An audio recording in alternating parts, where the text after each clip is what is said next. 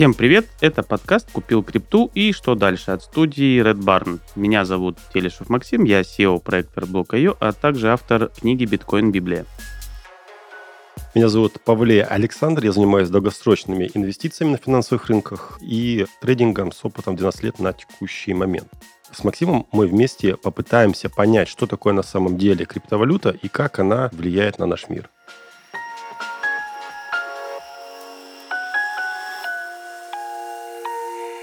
Всем привет! Сегодняшняя тема у нас будет очень интересная. Она будет называться CBDC и национальные криптовалюты. Когда ждать и что будет. Вот и интересно, все ли знают, что такое CBDC? Ты вот что думаешь, что это такое? Что за слова такие? Я знаю, что такое ICDC. Вот, а CDBC – это что-то более технологичное. Расскажи нам, я думаю, всем будет интересно. Много кто, скорее всего, не знает, что это такое. CBDC, CBD, да. ну почти как ICDC, Фредди Дырявый, ну немного не та история, да. Итак, это переводится очень просто. Central Bank Digital Currency, ну по-русски говоря, цифровая валюта центральных банков. И суть здесь будет идти о том, собственно, как национальные криптовалюты будут появляться, они будут государственные, они будут цифровые, собственно, когда ждать и что будет. Вот мне интересно, почему государства туда лезут, вот прям всем им хочется. Чтобы хочется контроля? Контроля. Слушай, ну, у меня вот в телефоне и у тебя, и вообще, я думаю, у всех подписчиков есть приложение там различных банков, да?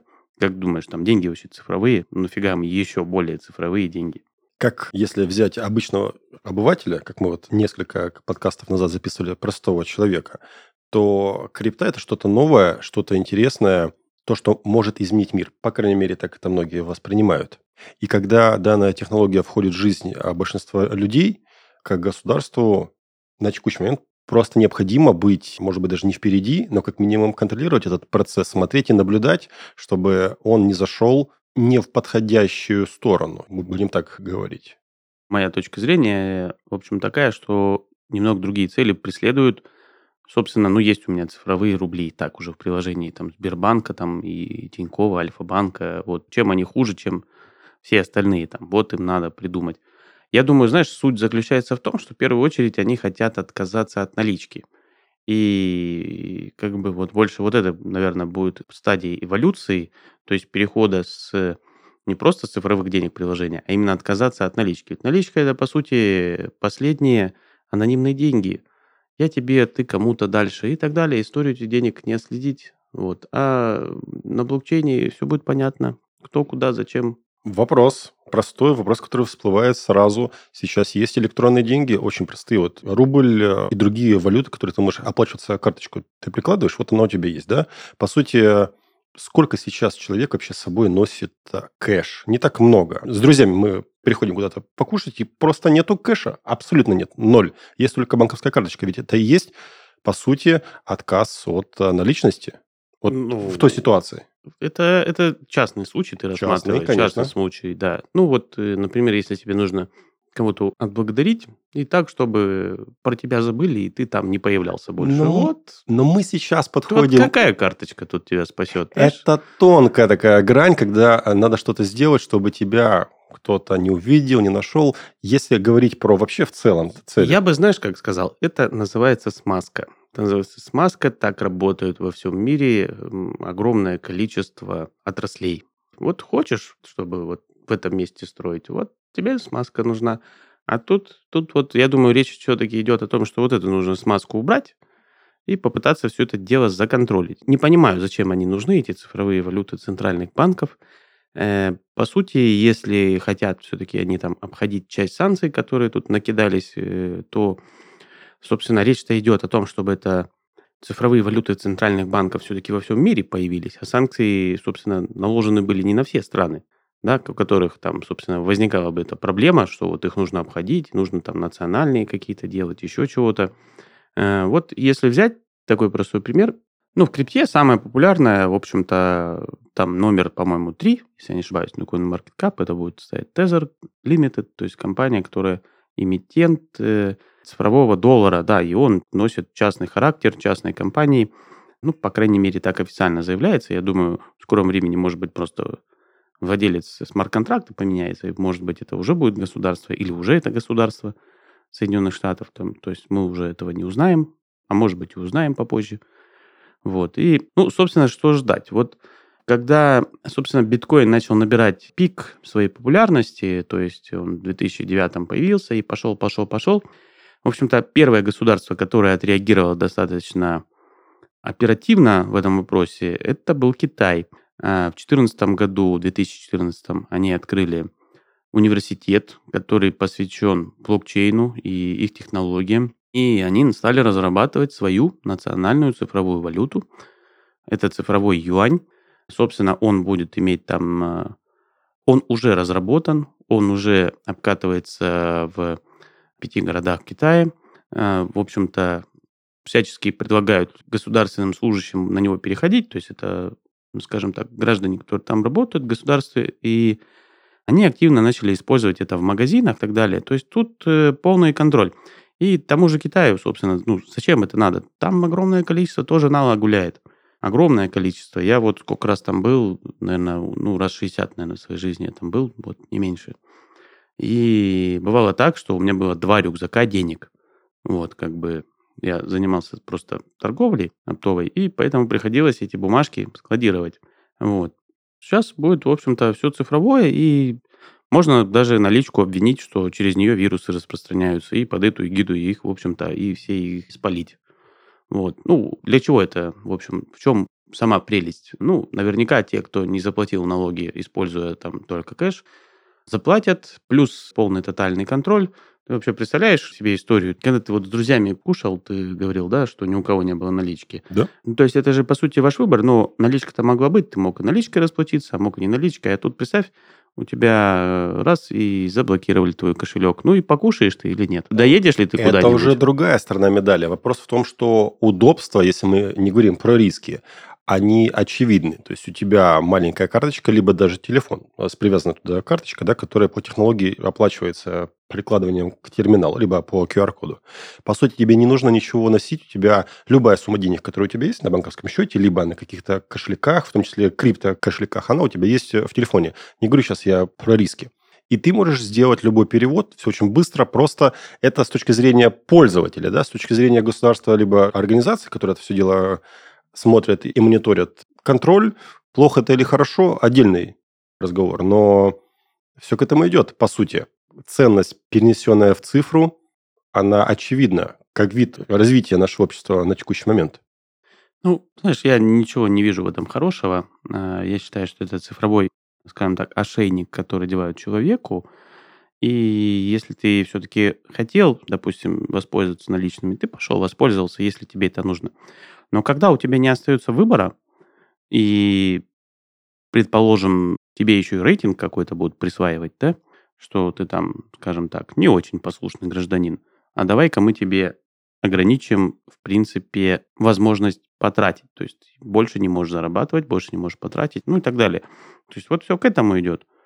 И если рассматривать, в принципе, слово вот у нас э, «когда ждать и что будет», ну, собственно, что будет, мы уже в процессе обсуждаем, да, что будет. Э, это цифровой ошейник для всех людей, и как бы государство не старалось, вот они первые научат масс-маркет, скажем так, пользоваться криптой, но когда они научат их пользоваться их национальной криптой, они также легко и просто научатся пользоваться всей остальной криптой. И вот это будет самая большая для них проблема. То, что нельзя будет законтролить. Но мы сейчас перешли к рискам в том числе. То есть, почему это плохо? Я сейчас пытаюсь не оценивать именно э, хорошо либо плохо, а тенденции, которые есть на текущий момент. Да? То есть, если мы говорим про CDBC и про данное направление, значит, такая тенденция существует, и она развивается. То есть, э, по сути, общество идет именно пока на текущий момент по этому пути. Верно? Вот. Ну и, собственно, что мы можем с этим сделать? Ну, не пользоваться, например. Ну, представляешь, ну, не все же умеют оплачивать телефонами, да, то есть у нас есть, конечно же, меньшинство населения, то есть, э, по сути, это могут быть пенсионеры или еще кто-то, которые не могут воспользоваться подобным. Вот. И есть такая, скажем так, у нас страна в этом мире, называется она Нигерия. Вот в Нигерии, например, попытались заставить население пользоваться цифровой валютой центрального банка, да, э, давали всяческие скидки, льготы на проезд, там, на какую-нибудь покупку, кэшбэки. И, в общем-то, из 100% населения ей воспользовалось только 8. А все остальные перешли на цифровой доллар, то есть на тезер. И у государства стала большая проблема, что называется чужая валюта чужой страны преобладает в использовании, нежели как бы та национальная, которую они пытались внедрить. И вот почему до сих пор э, этого нигде нет, потому что мир это такой полигон, и вот такие страны, как Нигерия, там небольшие страны, там сейчас это будут обкатывать, потом устранять проблемы, которые возникли, прежде чем это массово появится. Вот я еще по бизнес FM слышал, выступление было представителя нашего центрального банка нашей страны. В общем-то, раз, наверное, 20 по радио задали, в общем-то, вопрос этому представителю, ну когда же, когда же нам ждать вот этот цифровой рубль, вот прям так очень сильно хотелось узнать. Всяческий представитель Центрального банка уходил от ответа. Ну, в общем-то, на 21 раз, когда повторили этот вопрос, ну, вы все-таки ответите, когда? Ответ был такой, что не раньше, чем 25 год мы это будем тестировать. То есть, соответственно, раньше, чем 25 год, нам не стоит даже ждать, что что-то подобное вообще когда-либо появится. Потому что я себе вот вообще слабо представляю, когда у меня, значит, в руке iPhone, а у тебя, например, Саш, Android, да, и один и второй аппарат сделан за пределами как бы нашей страны, и мы такие, бах, отказываемся от наличности, переходим в цифровой рубль, пусть он там на блокчейне, это у тебя должно быть приложение, у меня должно быть приложение, либо это какое-то иное должно быть устройство, которое надо раздать 144 миллионам жителей, как бы нифига себе, сколько их надо сделать-то, да? аппараты там как-то перенастроить, чтобы вообще мы начали этим пользоваться.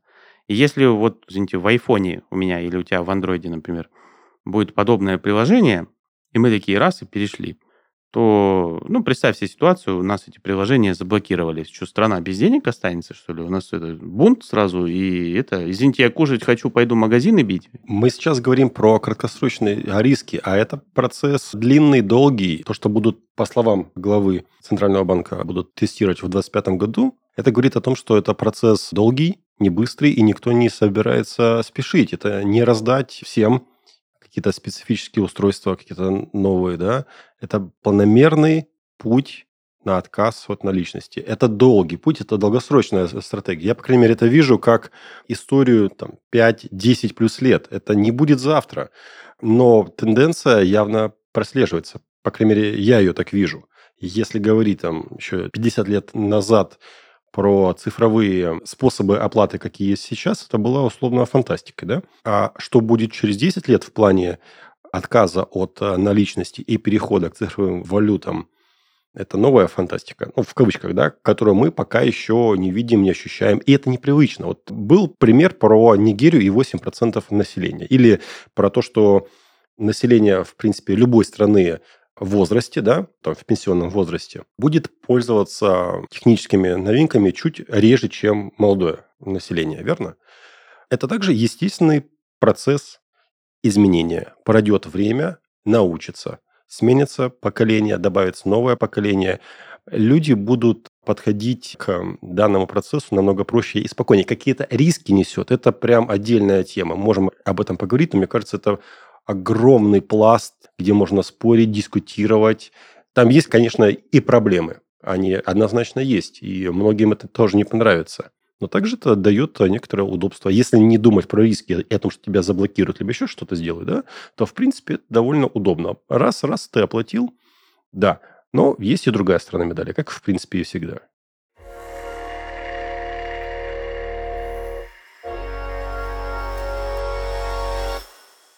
В нашем подкасте есть рубрика «Чем платили люди», в которой мы расскажем о самых нестандартных вещах, которые люди когда-либо использовали в качестве денег. Сегодня поговорим о сыре. Говоря о сырной валюте, мы имеем в виду не любой вид сыра, а именно пармезан. Звучит необычно, но на территории Италии даже сегодня можно использовать сыр в качестве денег. Пармезан можно принести в один из банков и оставить там под залог. Все дело в том, что этот сыр очень ценен – с его помощью вы можете без проблем получить кредит. К слову, в хранилищах этого самого банка зреют головки пармезанов общей стоимостью более 200 миллионов долларов. Если решите посетить Италию и взять там кредит под залог пармезана, расскажите нам, получилось ли. А пока предлагаем пользоваться более привычными способами или более новыми, например, криптовалютой. Тем более, что сервис от нашего партнера Best Change поможет перейти на нее безопасно и комфортно. Best Change – это бесплатный интернет-сервис, который помогает находить обменные пункты с наиболее выгодными обменными курсами. Вот уже 15 лет в компании мониторят рынок криптовалюты для того, чтобы предоставить своим пользователям достоверную и качественную информацию о курсах, что делает их крупнейшими и лучшими в своем деле. В базу сервиса включены только самые надежные и безопасные обменные пункты. Каждый из них сотрудники сервиса тщательно проверяют, анализируют, а после добавления продолжают следить за его репутацией – Пользоваться сервисом очень просто. Заходи на сайт, выбирай необходимую валюту и интересующий тебя обменник, проверяй курс и совершай операцию. Если у тебя будут вопросы, обращаться с ними можно в техподдержку сервиса, которая всегда на связи и окажет любую необходимую помощь. С Best Change твое пользование криптовалюты будет быстрым и безопасным. Переходи по ссылке в описании и убедись сам.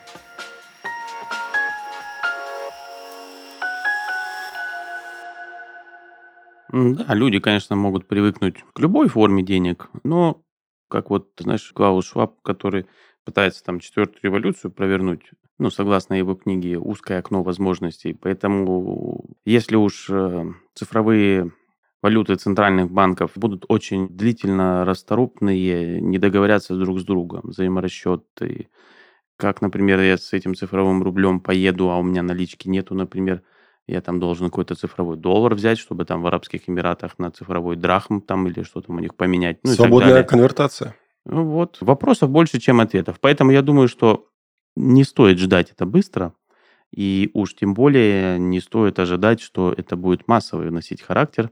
Слишком все становится Тогда банки зачем? Зачем мне банки? Мне только приложение нужно, и все. Вот. Банк мне вообще не нужен тогда. Че, я приду в банк приложить телефон, чтобы они мне на этот телефон других денег насыпали? Так, я думаю, многим будет интересно, в том числе, история про, к примеру, когда человек едет за границу, он берет карточку банковскую, у него там лежат рубли. Не доллары, не евро и не другие какие-то валюты, у тебя лежат рубли. И ты расплачиваешься за товар в другой стране происходит автоматическая конвертация. Да, в принципе, ты даже если здесь ты находишься в России и оплачиваешь какой-то товар за границей, там, где угодно, банк автоматически конвертирует. Какая разница, это будет конвертация банка, либо это будет конвертация, ну, условно, вот в приложении. То есть для конечного пользователя ничего не изменится. Там комиссия, спред, более выгодный курс, это да. Но также все сконвертируется. Это, ты знаешь, если посмотреть в целом на мир, да, то проблема конкретно, которая может возникнуть с цифровой вот этой вот конвертацией, да, то есть когда страна может, в принципе, остаться без денег. Что такое цифровая валюта? Что такое вообще криптовалюта, да? То есть у нее есть смарт-контракт в любом случае, который ее выпускает. То есть у кого-то будут ключи, в любом случае у кого-то они будут, их кто-то создаст, который может сделать стоп. И тогда достаточно три дня, чтобы произошла революция в стране, потому что люди не смогут просто купить себе ничего. И все. Поэтому CBDC несет себе в первую очередь зло. И мы не знаем у этого человека, которого будут все эти ключи, будет ли он преследовать действительно благие цели, а может он окажется шпионом другой страны и тут целую революцию провернет и остановит эту систему. Поэтому эти проблемы, они могут возникнуть не только, скажем так, в России. Эта проблема будет в каждой стране. Абсолютно в каждой, потому что у нее те же самые проблемы, такое же население, и которое не примет это. Я думаю, что попытки будут, но я не думаю, что это будет все-таки носить массовый характер не в этой стране.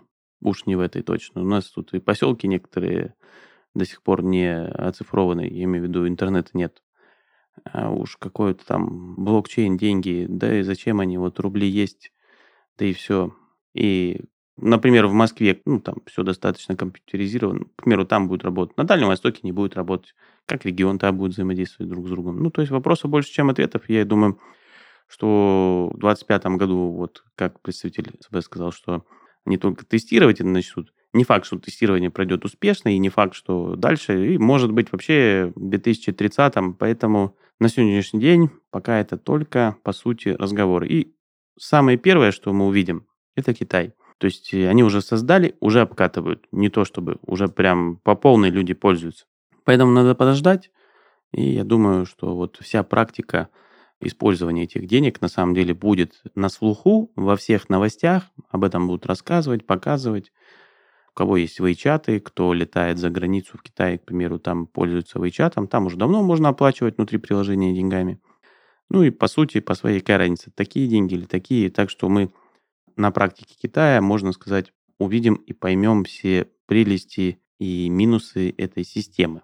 Ну, опять же, что хорошо для китайца, не факт, что хорошо для русского или для немца. Поэтому все это пока вилами по воде. В продолжение нашей дискуссии я хотел бы вспомнить э, такую фразу, что мы сильно переоцениваем, что мы можем сделать за один год, но очень также сильно недооцениваем то, что можем сделать за 7 лет, ну, 7-10 лет, да. То есть э, здесь вероятность развития, прогресса, либо каких-то новых технологий очень сильно э, разнится. И вот эта вот вероятность идет по экспоненте. То есть э, за один год линейная вероятность, да, хотя мы оцениваем ее намного более серьезней, а вот э, на горизонте там 7-10 лет нам очень сложно оценить степень и прогресса, и изменений, и внедрений. Да? Мы можем остаться на месте и ничего не внедрить из технологии, а можем сделать очень серьезный шаг вперед. Так вот, то, что пошли уже разговоры о тестировании, да, это не говорит о том, что, как я уже сказал, э, что завтра мы будем жить в новом мире и пользоваться этой всей технологией, но процесс идет именно туда.